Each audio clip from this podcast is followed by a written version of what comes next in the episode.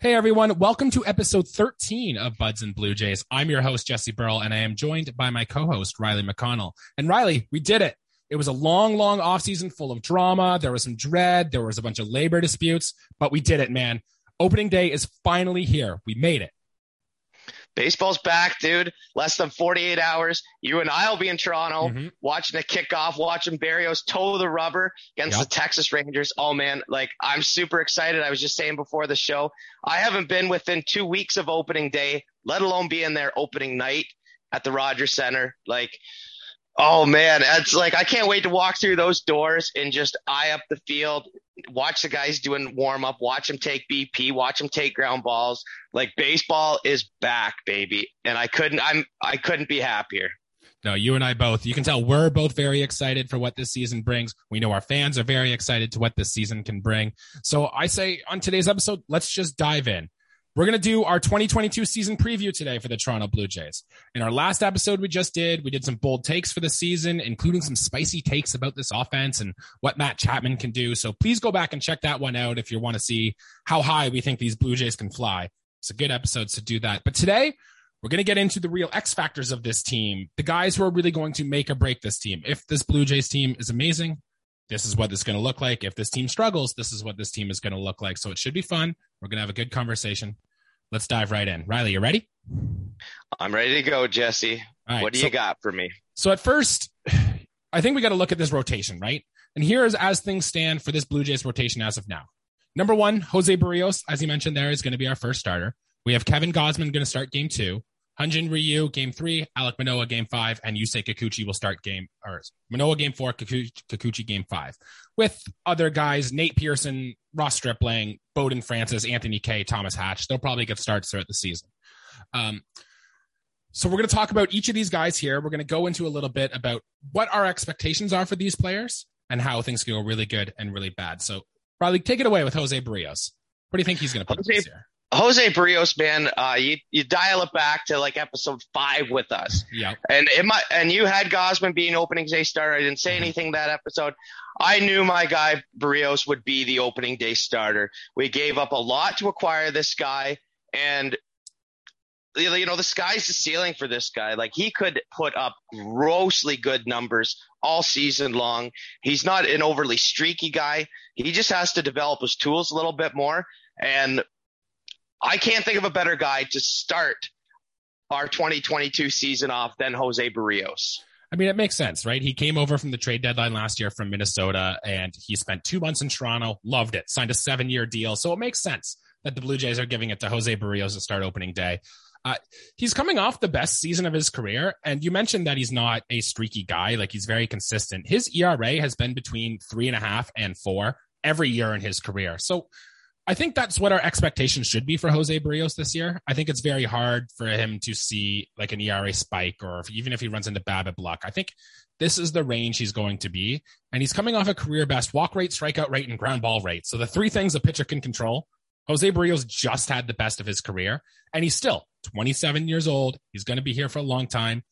Berrios is our guy, man. He's going to provide consistency on top of this rotation bold takes. I have him for 20 wins. You know, we'll dial it back. Realistically, you know, you can't control ERA. Like he's very fortunate to have those sort of numbers. Um, great ground ball rate, and he's, you know, he's not going to strike out 300 guys a year, right. but he he certainly is around a strikeout an inning and will limit um will limit base runners. And that's so and that's so important, right? We want a guy with a low WHIP. I like WHIP a lot more than I like ERA. Oh, yeah? I feel like most okay. people most people feel that way. Walks and hits. Like I hate walks. I mm-hmm. hate when pitchers give up walks. That's a freebie, man. That's a freebie. You know, at least let them earn it. And mm-hmm. Berrios is a battler, man. He will he will have great numbers this year. I I don't feel like there's a spike for a lot. It's going to be Mr. Consistency for Berrios. And like I said, if he develops his tools a little bit more and gets on a real, I, I don't want even want to use the word streak. We'll say a hot month. Yeah. He could really bring those numbers down, man. Yeah, and um, I want to say this with the caveat: we are not predicting injuries for anybody. We are predicting that they stay healthy, right? Obviously, if someone gets hurt, that could dramatically change the whole season. We'll talk about it then. But if Jose Berrios is healthy, I'm with you, man. This is a great thing to expect, and I, I I don't think he's going to get down below like in the two ERA range. I think at best he's probably low threes, but that's all you need with the offense this has. And yeah, we can get there. A pitcher with a sub three ERA in the American League East is near impossible, man. This is an mm-hmm. offensive. There's hitters ballparks. Four to the five ballparks in the American League East are hitters ballparks. There's great position players that can hit and hit for power. Mm-hmm. You know, just like I said, just limit your walks. If you get the strikeout, that's great. If his ground ball rate is in, improved, that's also key because our infield is exceptional, beyond exceptional. Much better than in years past, yes. Certainly, yeah. Yeah. So let's move on to the next guy. This is the big pitching free agent that the Blue Jays have signed. We uh, before the lockout, we signed Kevin Gausman to a five-year deal, and Kevin Gausman is one of these X factors here. We don't really know what to expect from Kevin Gausman. In 2020, in the COVID shortened season, he was really good. And in the first half last year with the Giants, he looked like the best pitcher in baseball. He had a 173 ERA, which is amazing. So, but then he got into the second half and Gausman kind of struggled a little bit. His ERA was 441. So, what type of pitcher are we getting here in Kevin Gausman? He really relies on his fastball and his slit, splitter, right? So you'd like to see him work that slider or that changeup a little more. And I don't know, is a two pitch pitcher going to be crushed in the AL East, or is he going to just maximize his fastball and his splitter and he's going to be the unhittable guy that we had in the first half for San Francisco last year? So I don't know. What are your thoughts on Kevin Gausman here, Riley?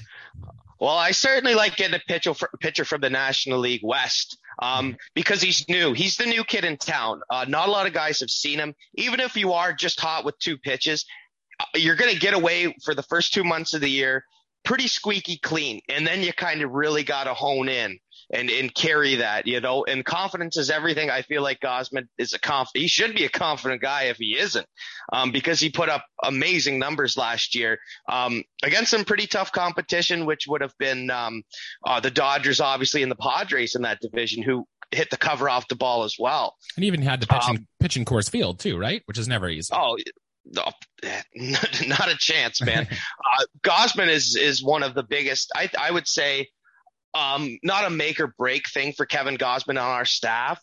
Um, but if he pitches, you know, even um, close to what he did last year, I think that that's going to really help us in the win column. And his wins above replacement will be uh, superior to what the actual number represents. What he means to Toronto right now is he just has to give up less runs than our offense puts up Right. And our offense is going to put up a lot. And I feel like he's got that sneaky factor. Not a lot of guys have had at bats against him. And I think that's, I think that's a one up for us. I really do. Yeah. He's a very different pitcher than when he was with Baltimore. And, you know, Kevin Gausman was giving up stuff there. He's a different guy now. He's completely changed his pitch mix. So he's not the same guy.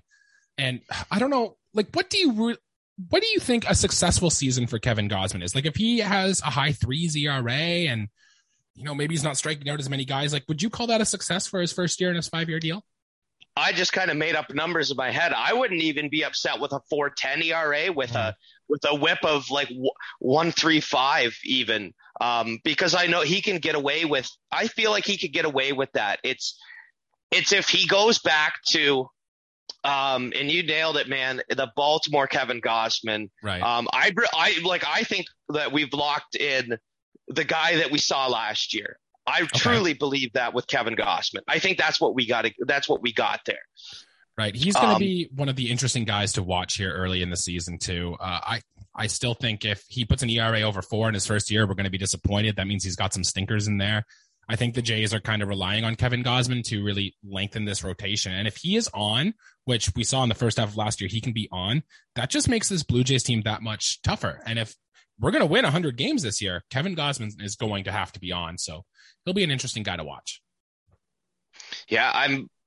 I don't know if I've even seen him pitch before, right? Um, you know, I don't. I can't say I've went too many too many games against the Orioles, and I certainly haven't gone to any National League West games in the last three years. Right. So yeah, um, I'm going to go to a game and watch him pitch um, mm-hmm. because he's got such good such good pitches. His splitter, really excited to see that for sure. Mm-hmm. And it's too. not like he it's not like he's got a fastball that's getting pounded 460 feet every time. Like he's a he's a smart guy and he knows how to use his pitches. He knows how to de- go about his craft. All right, let's move on to the next guy in the rotation here in Hyun-Jin Ryu. So he is now into year three of a four-year deal that we signed him for. And for the late 2010s and in 2020, Hyun-Jin Ryu was one of the best pitchers in baseball.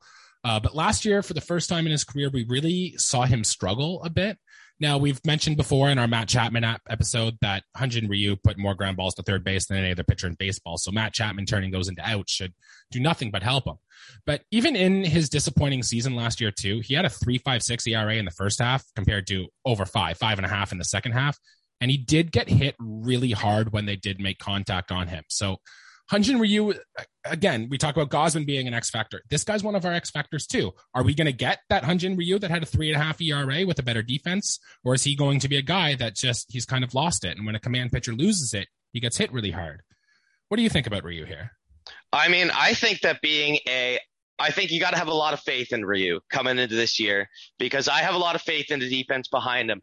Yeah. I think being a pitch to contact pitcher, I think being a being that type of pitcher is one of the hardest things to do in baseball because yeah. you're not you're not relying on just you and your catcher. It's not just the battery. You're now incorporating um, seven other players behind you um, to make outs. And I feel like the acquisition at third base we had is great.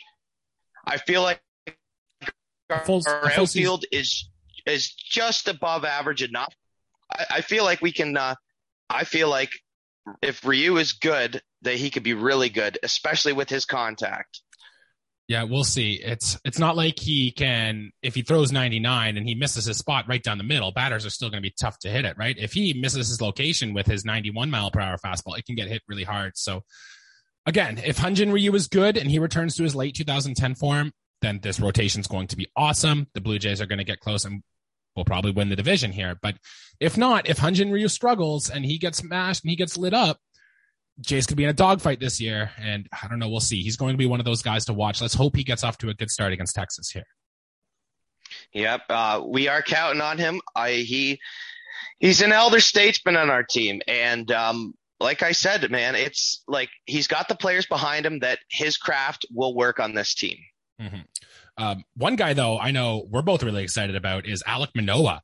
So he came up last year. He's a sophomore kid, a former first round pick who shot through the system. And as a rookie, I was looking at his game logs. He only really had three bad starts. He had one start against Baltimore where he gave up four home runs. He had one against Washington where I don't think he made it past the fourth inning and one against Miami. Other than that, those three starts, this guy was amazing.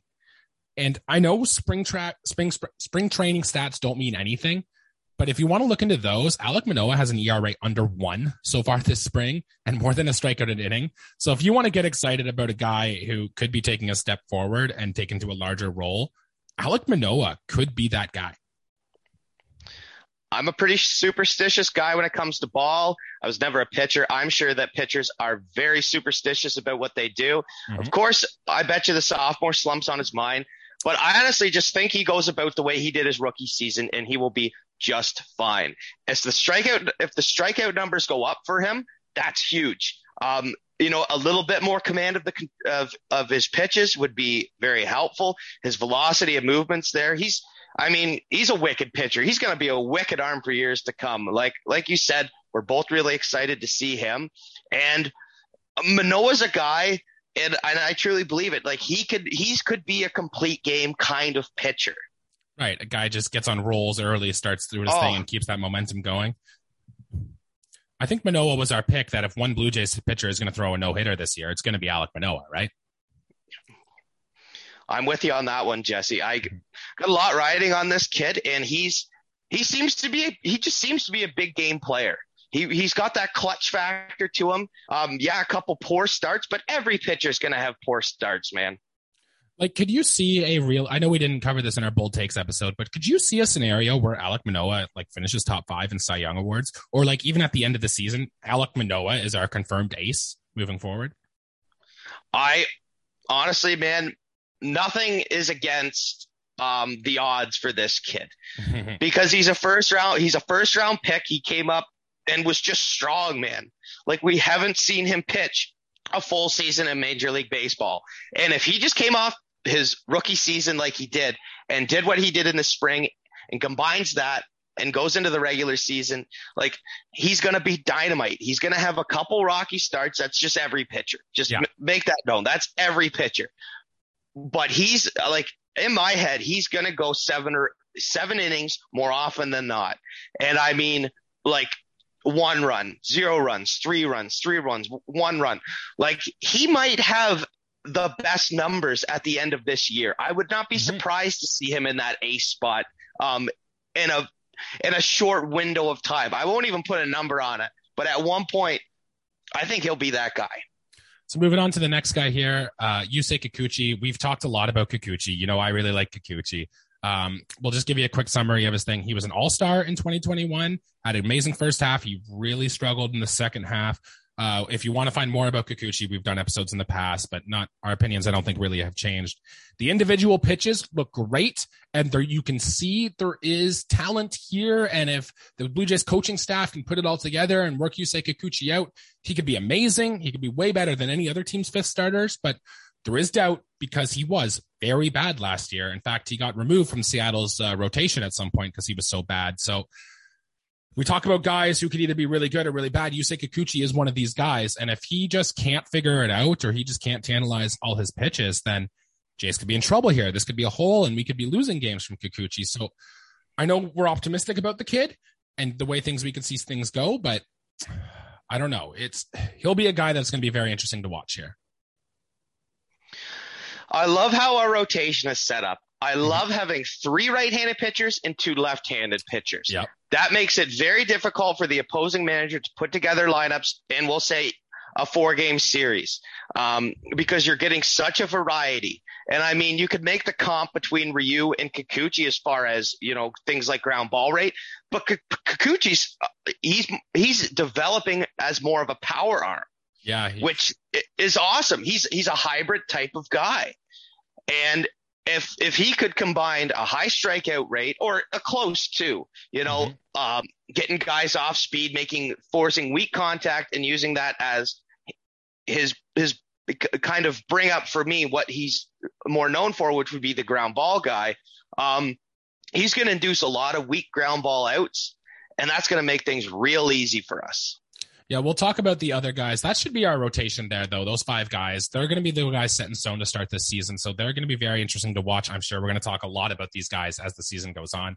Um, in terms of the depth guys, I don't have much to say about Anthony Kay, Thomas Hatch. Uh, just don't forget Nate Pearson. I know he's out with mono right now, and so he's going to start the season in AAA, but we know the stuff is there, and he was throwing a curveball this spring. So just keep an eye on Nate Pearson and see maybe if one of these guys, say Kikuchi, does struggle, Maybe we throw Nate Pearson in there and maybe he can just tap into his stuff and he can be really good. So keep an eye on that. Yeah, there's gonna be there's gonna be times where we see different arms, and mm-hmm. I agree with you. You're starting to get me on the lighter side of what Pearson can do. Um, and you know what? I hope he I hope he can do it, man. I don't know if I he has mono. I don't know. He's um you know, he obviously wasn't kissing Montoyo's butt, you know, to get on the opening day roster, but he will listen, he will be the, he will be there. I'm, I'm a firm believer in that. He will be there. This really does seem like a make or break uh, season for Nate Pearson. Like if he struggles again, can't stay healthy, he could be a guy that the Jays just move on from. But if he clicks, look out. Well, you mentioned Anthony Kay, and for me, like I kind of got, I was high on him for a little bit, and now mm-hmm. that's gone, you know, far to the wayside. It's sad to say, but guys either make it or break it, you know, and if you can't, if you can't have string together quality starts, if you're 50% on your starts, you know, if you go six innings one time and then two and then three and then four and then six and then one and then two, yeah. you know, you're not, you're not going to make it as a big league starter. That's just case in point. Especially on this team who we're projecting great things for and this team should do really well that just won't cut yeah. it. We'll see how he performs in Buffalo and we'll go. But Riley, let's move on to the real bread and butter of this team, which is going to be our lineup. Like the Blue Jays have had on our good teams in the early 90s or even in the mid 2010s when we made the playoffs, the lineup is what carried this team. And the lineup as a whole should be good again. Like you can go through this lineup one through nine. And I think at worst case scenario, you're going to get league average positioning out of every single spot. And I don't know if there's another lineup in baseball that you can say that you're going to get league average uh, performance at every level, plus MVP numbers from guys like Vlad. And we saw Bo Bichette and Teoscar Hernandez be all stars last year. So the lineup is definitely the strength of this team. And I think it's going to be really hard to see that falter this year. As far as I'm concerned, we have a few guys who will receive MVP votes this year. Mm-hmm. That's I I think that's just evident. We have guys who play exceptional D. We got guys who can get on base, and we got tons of guys who can put the ball into the seats. Mm-hmm. And uh, like our middle of the lineup is going to be extremely dangerous. It was extremely dangerous last year. Yeah. But our our core guys are young. They're only going to improve. Mm-hmm. And you see the exit velo on these guys. We have the strongest and most powerful leadoff hitter in baseball right now. Agree. We have we have a guy who had the mo anytime you get the most hits in a season, I mean, that's something to write home about. That's what Bo Bichette did last year. Exactly. And then not to mention our big boy Vladdy, like who knows what he will actually do this year.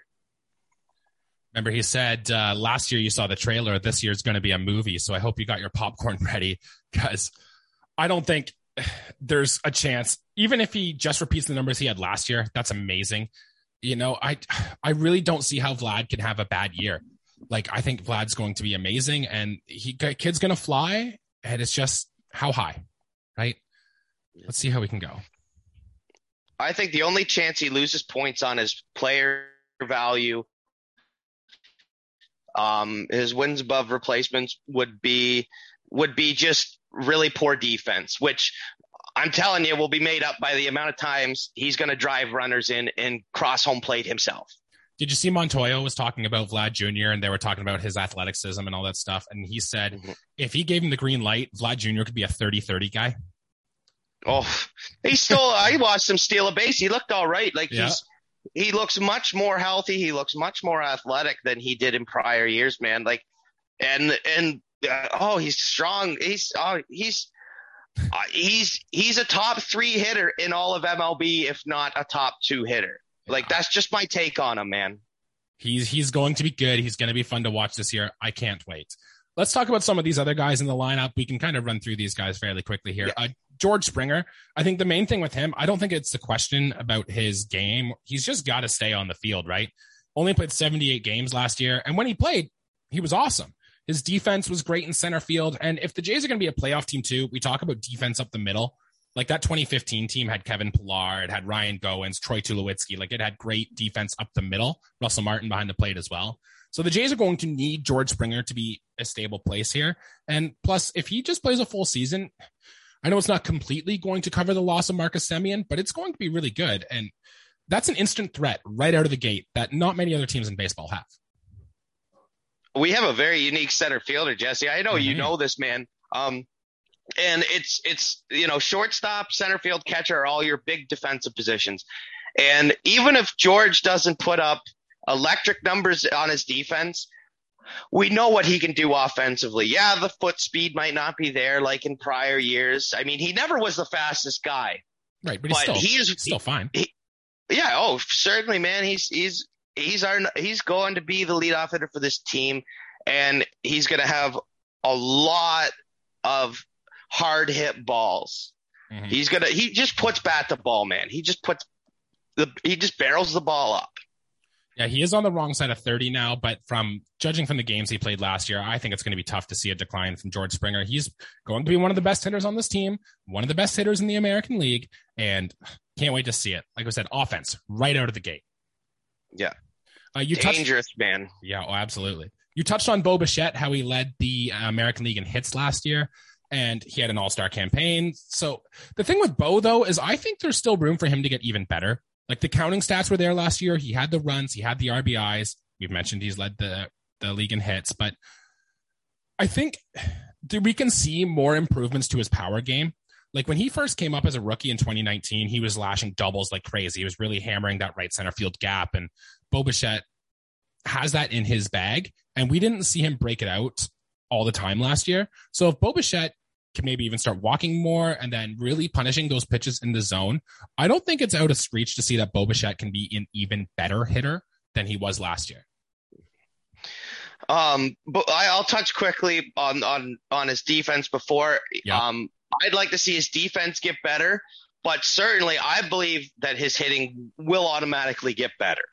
Just he's just by facing big league pitching, the more at bats he gets, the more pitchers he faces, he's just going to be a better hitter. I have no I have no doubt in my mind after last season's campaign that he will be a, like a, a, stats guy. He will be an accumulative guy for how many hits, RBIs, runs. Like he's just going to look good on a baseball card. His numbers are going to look fantastic. Um, is yeah the the concern with Bo um, is his abil- ability to take pitches. I question, you know, his plate discipline a yes. lot and and for me, shortstop is is got to be a position where you gotta you gotta play defense. You really gotta limit errors because. I mean, you're the shortstop for what this great team is. Bo Bichette has got a lot on his shoulders. I feel like he knows that. He's but he's a showtime guy. He's he's oh, cool and splashy, and I like that about him. I like it. Shortstop's the coolest position on the t- team. Bo might be the coolest Blue Jay we got. He's we a fun guy hair, to root for. Eye black, everything. Oh, he's a he's a he's a fun guy to root for uh, for sure. Son of a major league player. Like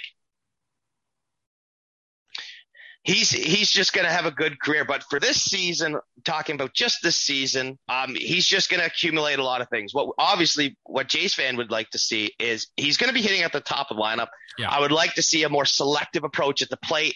But other than that, like Jesse, he's he's going to hit doubles. He's going to hit triples. He's going to hit he's going to hit 25 to 30 home runs for sure. Like I, I I think so. Like he's gonna he's gonna hit 30 home runs consistently at one point in his career, and it could very well start now.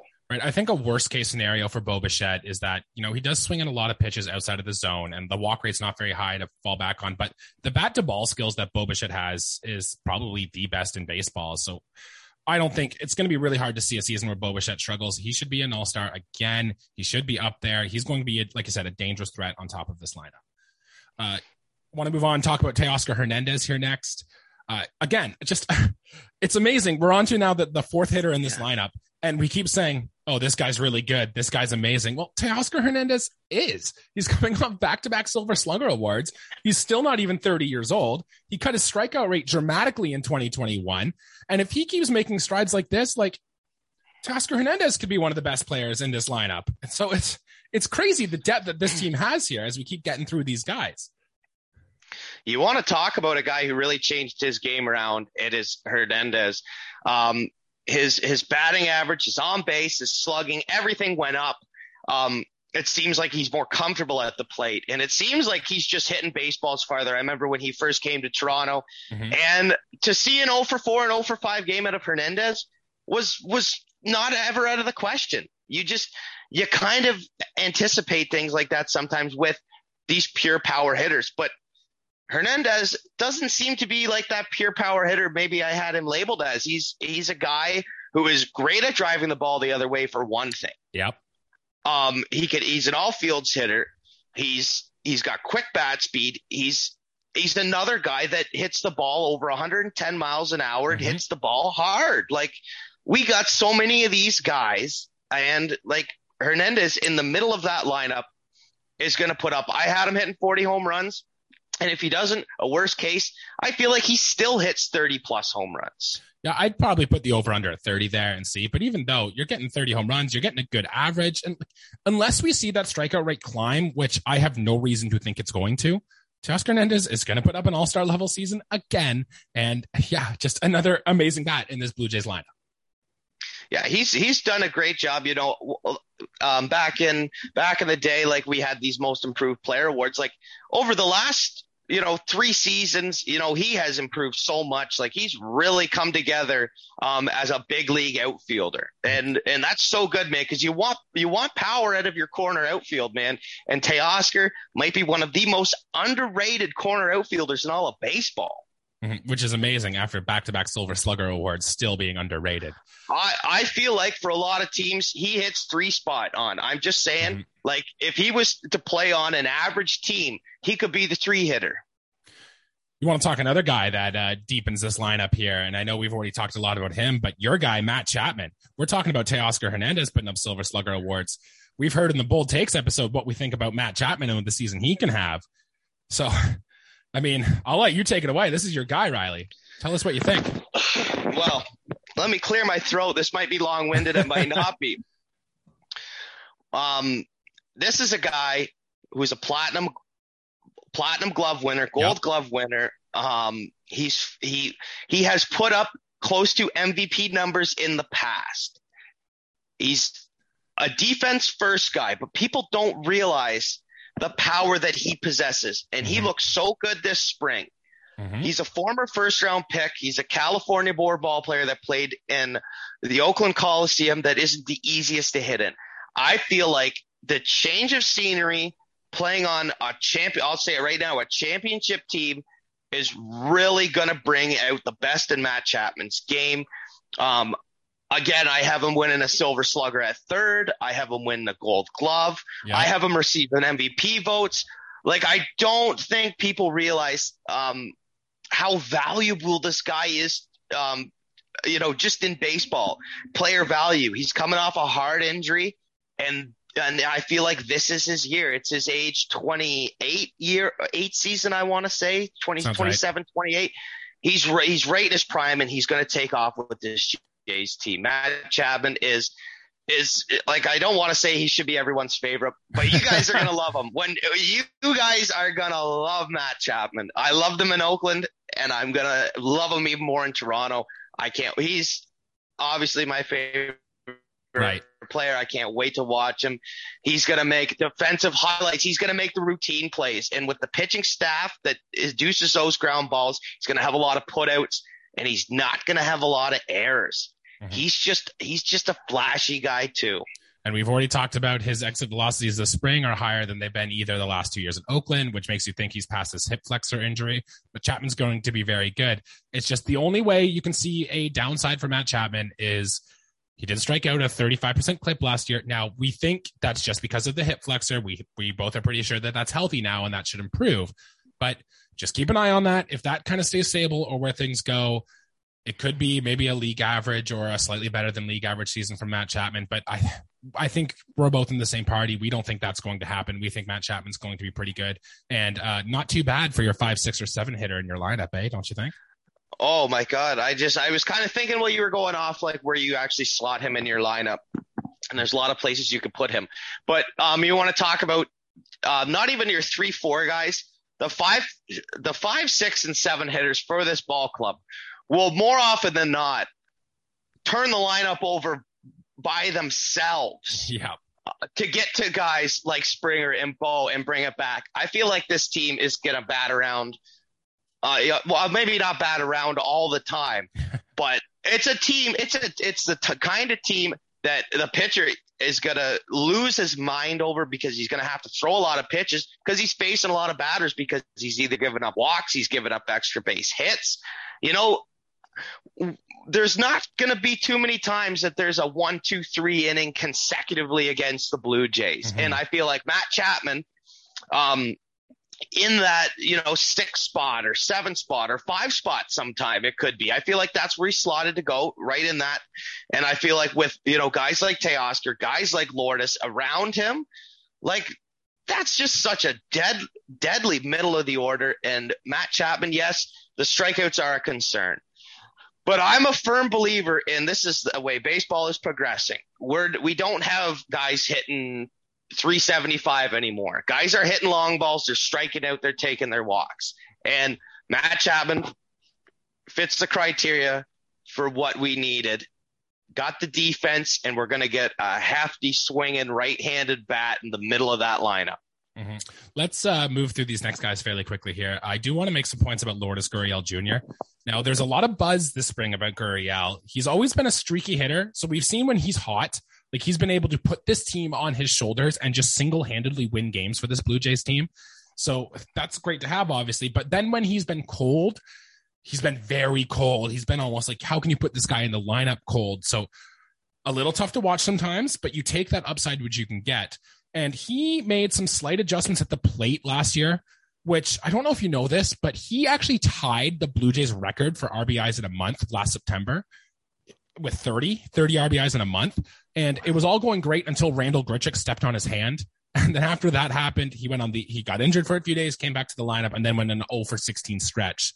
And for what it's worth about Gurriel, he's looked amazing this spring.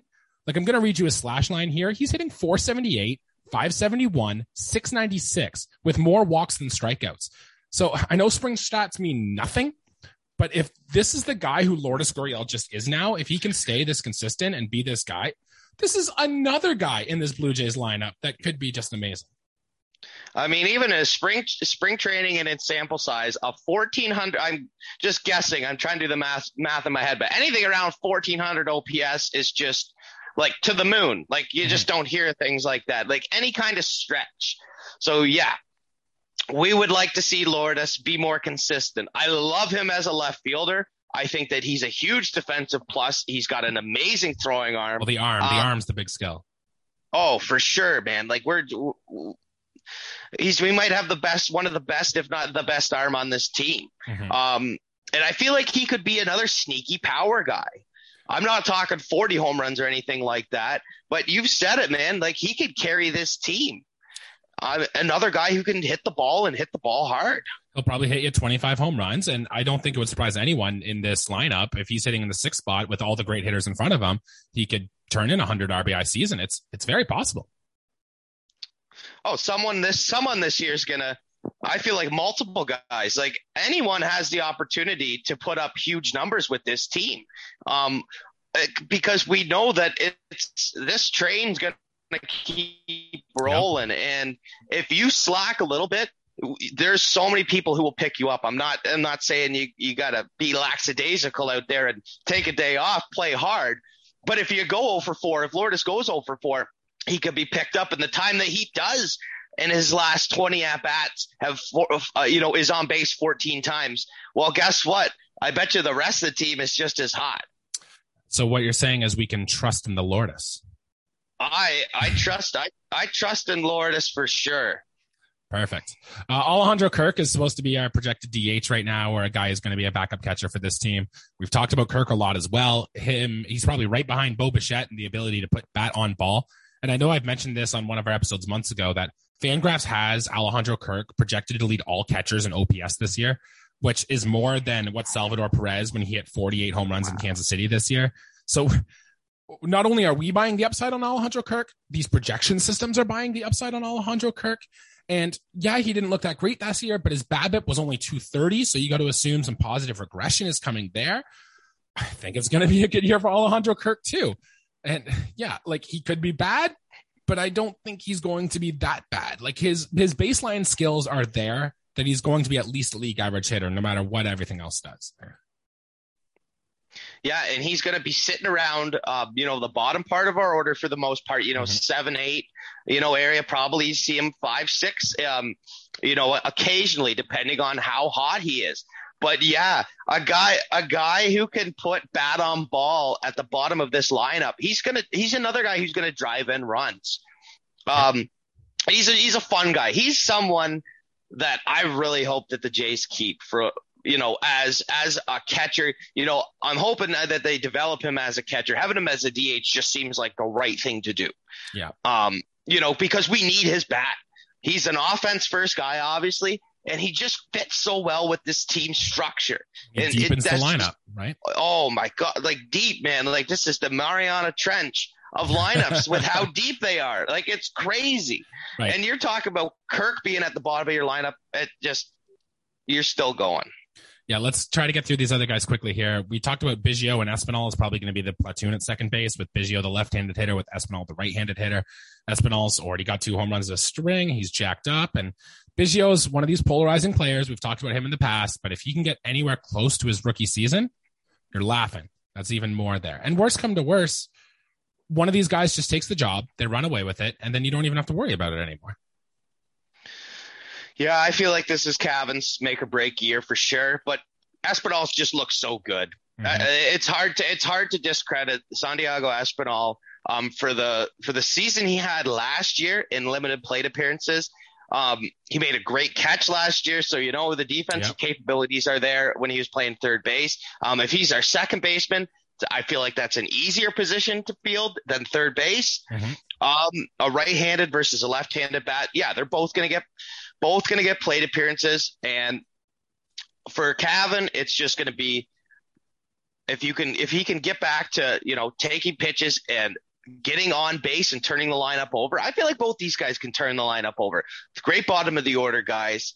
And if your second baseman is hitting eighth or ninth in your lineup, you're probably a normal MLB team. Yeah. Uh, Danny Jansen's going to be in our nine hole. Uh, we've talked about him a lot. He was a former top prospect who hasn't really hit a ton in the majors, but his second half of last year started to show upside. He hit a he had a 558 OPS, which was dog shit, frankly, in the first half. But he had a OPS over a thousand in the second half with a lot of power, and he's got a 6.2 percent ground ball rate this spring, where league average is something along like 35 percent. So he's selling out for power at the bottom of the lineup. And let's not sleep on a Danny Jansen like rebound season here. I don't hate it. I feel like he has the he's a great defensive catcher, um, and he has the he has the the tools now um, with you know making small tweaks and adjustments that now he really could hit the 20 home runs that we were talking about. And mm-hmm. that if that's the bottom of your lineup, then going once, going twice, sold we just talked about nine guys. Like, you got to be kidding me. Like, yeah. so much power, so much power throughout that whole lineup. Yeah, this is definitely the strength of the Blue Jays team. One through nine in this order is going to be t- uh, terrifying for a pitcher to face. And I feel so bad for the Texas Rangers who are coming in here and trying to face these guys and get these guys out because good luck. Martin Perez, are you kidding me? We're going to tee off on oh. this guy as we go here. So I don't feel, I don't feel bad for him at all, man. It's well overdue and well deserved that that uh, we get a team like this in Toronto right now. And the time is now. The time is now to win, and they're going to win a lot of ball games this year, Jesse. Yeah. Before we touch on the bullpen really quick, just some other guys to watch for. We talked about Raimel Tapia, who's going to be a speed guy, a guy who could play adequate defense, who probably will get more playing time than we think, and Gabriel Moreno, who is still one of the Blue Jays' top prospects who some scouts say he's the he's the most athletic catching prospect since JT Realmuto. He's probably going to get at bats on this team at some point this midseason. So another big threat that could be coming up at some point. And Orelvis Martinez, who we saw in spring training, is going to be sent to Double A. And once you're in Double A, you're a stone's throw from uh, playing in the big leagues. So keep an eye out for that name. Is just another name to watch. Anything to add on those guys, Riley? Quick before we move to the bullpen. Yeah, just uh, we know about our prospects. We've talked a lot about that. Uh, Tapia, though, I feel like is a guy who will get a lot of at bats. Not a guy who barrels the ball a lot. Not mm-hmm. a guy who gets a lot of exit speed. Um, but your slap hitter can pull the ball a little bit, um, and it's good. We we haven't talked about a lot of speed on this team. I feel like he will fit well if he puts up league average defense. Mm-hmm. That's perfect. Perfect fourth outfielder and what we need as a yep. replacement level guy left-handed bat too, a guy who can hit and run. You know, Montoyo can do creative things with Raimel Tapia. So we needed a left-handed guy, and that's the guy the Blue Jays settled on. So no complaints here. Nope, perfect. As we get into the bullpen, we don't have to spend too much time here. I'm going to run you through the guys that made the opening day roster here. And Jay's got some lefties, Jay's have some righties. We have different looks. We have side armors. Uh, bullpen prediction, bullpen performance is so hard to predict because one bad outing inflates your stats, right? And it's going to be interesting to see how Charlie Montoyo uses these guys. But here are the guys who have made the opening day roster. Uh, Jordan Romano is going to be our closer. Montoyo's talked about uh, Yimi Garcia, who he said is probably going to be the backup guy for saves if Jordan Romano can't get any. So he'll probably pick up a few as we go. Tim Mayza was our setup guy last year from the left hand side. He's on this team. Adam Cimber, Trevor Richards, who guys we got at the trade deadline last year, who really helped settle this Blue Jays bullpen down, are going to be back there. And let's not forget Julian Merryweather, Ryan Borucki, David Phelps, Taylor Saucedo, uh, Ross Stripling, and Trent Thornton, who are probably our long guys right there. So because we can carry 28 guys, the Jays are going with 11 relievers. So it's going to be very interesting early in this year to see how Charlie Montoyo runs with these guys. Yeah, we won't spend too much time talking about the uh, the relievers. Um, again, I feel like a guy who is an X factor in that bullpen is is Adam Cimber. Okay. Um, I feel like if he, I've watched him get lit up before, and I've watched mm-hmm. him have really strong outings. He's a guy who, if you want to talk about a guy like we talked about Manoah, who could have a like a no hitter type guy. Um, we talk about Cimber. I feel like Cimber could be a guy who throws a nine pitch inning. Yeah. Oh, absolutely he doesn't get too much strikeouts, but his sinker and curveball they move so much, and he's so deceptive that he can get these ground balls mm-hmm. and all that stuff there. Yep. My X factor in this bullpen is Julian Merryweather. He's got the great stuff. We've seen it. He's just got to stay healthy. And if Julian Merryweather can put it all together, he could be another high leverage bullpen use for this guy. So let's keep an eye on these guys. I'm sure we'll talk about them a lot as the season goes on. And uh, yeah, it'll be fun to watch. Uh, we wanted to touch on the Reese McGuire trade really quick here. Mm. Yeah. Jays traded uh, a backup catcher, Reese McGuire, for another backup catcher in Zach Collins. And I don't have a lot to say about these guys, Riley. It's just it's a good piece of general managing. I think that the Blue Jays just knew that if when roster shrunk, they'd probably have to cut Reese McGuire, and this way they saved their catcher depth by getting Zach Collins, a guy who has options. And I believe Collins is younger in age is very important um, for depth position. Um, you're just buying time.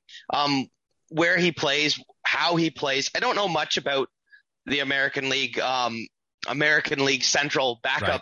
Positions. like Zach Collins, I know he's a young guy. He's a left-handed bat. Mm-hmm. Um, maybe maybe he's a guy we see. I don't see him, you know, having hundred at bats this year, perhaps. Um, but I'm sure he'll get time. Um, just another guy to watch for, a lefty bat. We don't have a lot of lefty bats. You know, maybe maybe he's a tool we use. We just haven't discovered, you know, what he can do yet for us. Yeah, he's a former top prospect. He has hit in the minors. In 2019, he had a nine, I think it was 912 or 917 OPS, but he hasn't hit in the majors. He's a terrible defensive catcher, but you know, he's a guy who's going to get a little bit of run. He'll make the odd spot start. Maybe he'll run into a home run or two. And that's really all you need out of your third string catcher on this team, right?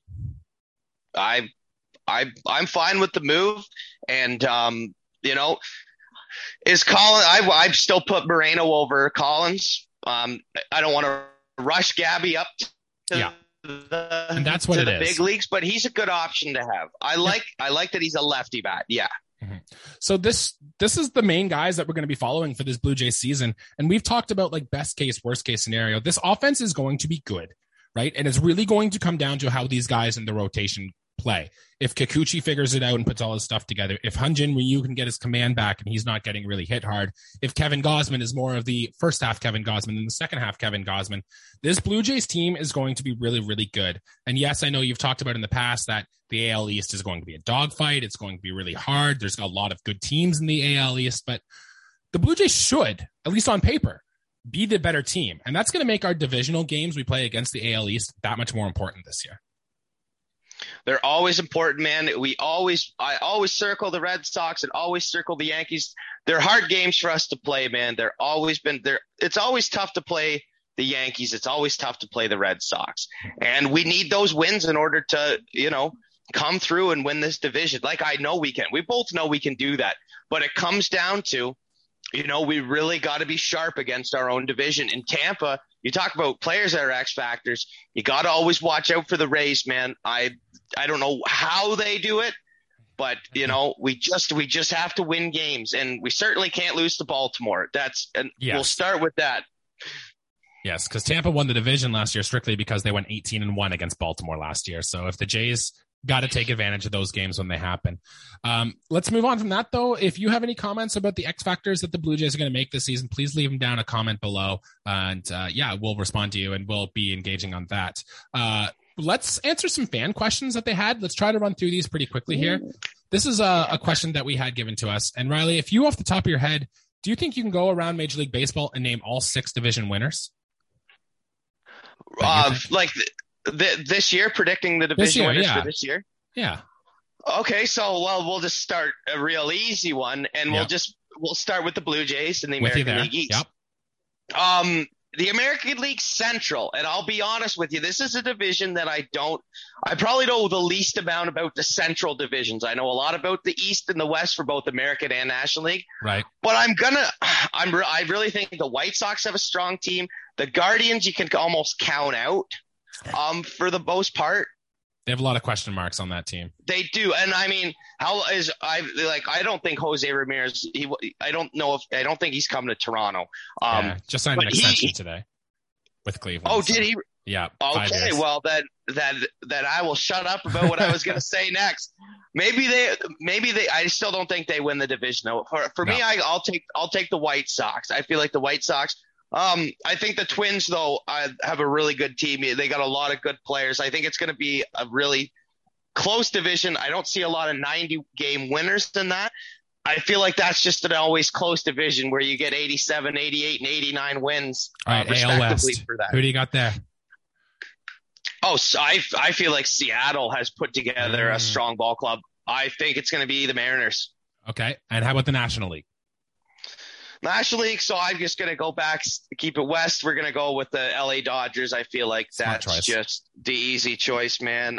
Um, I got to skip the NL Central for a second so I can think about it. I know it's not the Pirates. Um, the New York Mets in the East, though, Mets, man. okay. I mean, holy cow, the Mets. Um, I don't know. It's it won't it won't be the Reds and it won't be the Pirates. I can tell you that. I don't So- think it'll be the Cubs. I think this is going to be one of the weaker divisions in baseball. So to leave you with the Brewers or Cardinals, who are you going with? Well, we got the pitching of the of um of the Brewers, and no offense, I love that uh, Pujols is back, and I still think I still think that Milwaukee takes that just solely based on pitching. Woodruff and Corbin Burnes, like you talk about a good tandem, that's there. So I'll run through mine quickly. Again, I'm with you. I think the Blue Jays win here. I'm with you on the White Sox and the Central. I'm buying in on the Angels on the AL West. Mike Trout, Shohei Ohtani. I like a few of their pitchers they have in their staff. I think Anthony Rendon can bounce back. So I'm actually going to put a wager here on the Angels to win the AL West. And let's not forget Houston, though. Justin Verlander's back. They're always going to be really good, but I think it's the Angels division there. Uh, Dodgers in the NL West. I'm with you on that.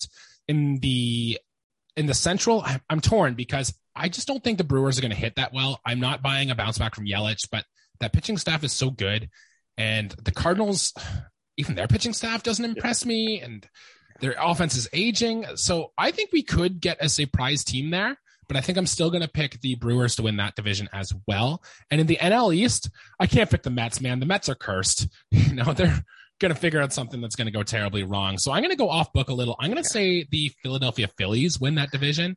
I think um, they're going to bounce back from Aaron Nola. I really like Zack Wheeler, Bryce Harper, Nick Castellanos, Kyle Schwarber in that lineup. They should mash. Their defense is garbage, yes, but I don't know. Going a little off Yeah. book there and uh, going to go with the Phillies. Riley, do you have a surprise team in MLB, a team that we're all kind of counting out that you think could be better than expected this year? Hmm. It's a really good question. We didn't rehearse these, by the way. That's No, why yeah. I seem kind of perplexed on thinking.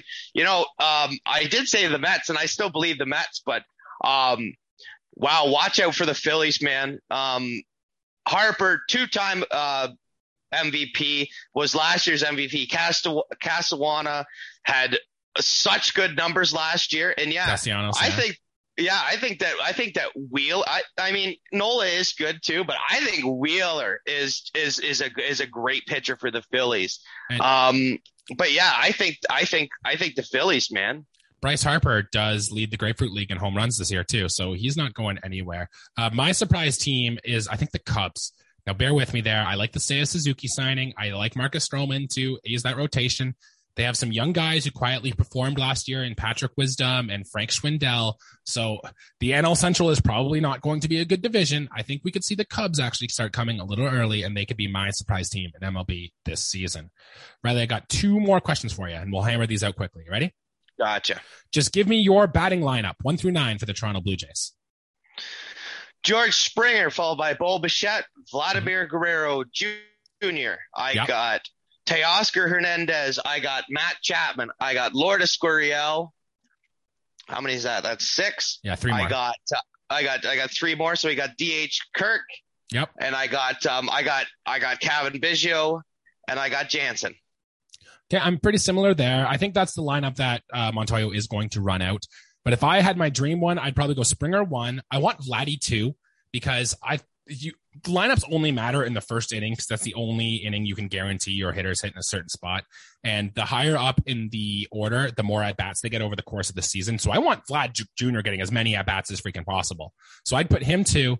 I'd probably put Teoscar Hernandez three. I'd put Bo Bichette four, strictly because he has the bat to ball skills. And odds are in the first inning, one of Teoscar, Springer, or Vladdy are getting on base. So that increases Bo's chance to put bat on ball to get an RBI. I would probably go Matt Chapman fifth. I just love the power. Getting a three run home run in that first inning would be huge. Lourdes Gurriel would be six. And then I'm with you at the bottom. I'd probably go Kirk, whoever it is between Biggio or Espinal, and then Danny Jansen in the nine hole. Yeah. And uh, so we're going to shift over here to our. We have a series to preview, Riley. The Blue Jays are at home at Rogers Center. They're welcoming in the Yeah. Texas Rangers. Both teams are zero and zero. Both teams are zero games back in their division. And uh, before I get into the previewing the pitchers and who's going to start or not, Riley, do you have a choice on which Blue Jay is going to be the first at home hit a home run this year? Ah, yeah, I do. I think it's Shoot. gonna be. I think it's gonna. I think it's gonna be Teoscar Hernandez. First one. All right. I'm going Yeah. to think it's going to be George Springer. He's to, it's going to be a zero zero game in the third inning. George Springer's going to hit a two run shot. And I think the party's going to be in flight from there. So that's my prediction on that. Okay. This series here in game one, it's going to be Jon Gray against Jose Berrios. Game two looks like it's going to be Martin Perez against Kevin Gausman. Game three, it looks like it's going to be Dane Dunning against Hyun Jin Ryu. So Riley, quickly here, what do you, what are you excited to see this series? What should we look for? Um, I'm excited to have Semien back. Yeah. Um, in Toronto, that's that's a that's, for me. That's a warm return. Uh, you can't blame a guy for signing anywhere else. I hate unless there's real sour things. I'm not gonna have a. I'm not gonna boo a guy who just finished th- third last year at MVP voting for Mhm. us. No matter like. That's just unacceptable for me. No, no sour feelings. Um, you got Seager coming from the Dodgers. I like Yep. both the Seager boys, Kyle and Corey. Um, I think that's a fun infield to have for them. Mhm. Um, also, um, yeah, Martin Perez and Dunning, like we're gonna light those guys up. we're we're gonna absolutely, uh, we're gonna launch baseballs off the pair of them.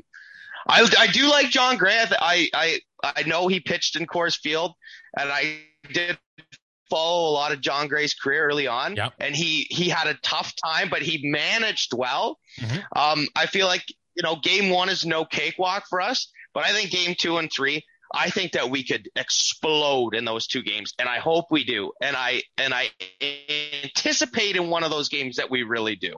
on paper, that's what it looks like what we should do. But baseball's stupid. So I'm going to say we'll probably tee off on Jon Gray. Martin Perez is probably going to look stellar. We'll throw seven shutout innings. Jays are still going to win though. And uh, yeah, who knows? I'm really excited to see how Charlie Montoyo uses these guys out of the bullpen. Who does he bring in during high leverage? Who does he bring in when we have a big lead or if we're down big? I also really want to see Kevin Gausman, see what this new splitter looks like. And uh, those are the things I'm going to be watching for most during this first series of the season. I- Anything else to add, Riley? No, um, Texas is uh, is a team that um, is also in um, a tough division as well. Mhm. Um, and I feel like they have a lot of X factors too. And I feel like they've they've kind of done a small sample of what the Blue Jays did, but they I feel like we we just have better pitching than they do. They have good core guys, but I feel I feel like they're outmatched coming to the Rogers Center. I think I think the boys um, for the Blue Jays know what this is about, and I'm I'm predicting big things these first three games. Yeah, I think on paper the Blue Jays are the better team. The Rangers pitching staff isn't going to be that good this year, and I don't know. I think we're taking two out of three. What do you think, Riley? I think two out of th- I think I think two out of three is good. Um, I don't think any go to extra innings. and I don't think they're one run games. I Mhm. don't think they're one run games, and I think um, maybe one of our pitchers gets dinged for a high ERA. Um, but I think we're scoring an average of five five six runs for sure in these first the, this first this first series. I really do. I think we're gonna take off right out the gate. Either way, we're here. We made it. That'll do it for our season preview episode. If you have anything else you want to add, please leave a comment. Make sure you like and subscribe. We'll be back Sunday night to discuss this opening series against the Texas Rangers, and we're going to have a guest on that episode too, so that'll be fun. And we're going to preview the upcoming series against the Yankees. Like I said, be sure to like and subscribe. We're going to be doing this all season long. We're passionate Blue Jays fans, just like you are. Make sure to follow us on Twitter at BudsJays. We'll be doing some fun stuff on there as well. If you're looking for hockey content, check out our friends over at Leafs and Lads as they gear up for the playoff push over there. And I'm sure they'll have fun things to say about this, the blown 5-1 lead to Florida last night. So uh, check that one out. And uh, thanks for tuning in, guys. And let's go Blue Jays. Let's go Blue Jays. I will see you at the Rogers Center, Mr. Burrow. Let's go. Can't wait. Let's go.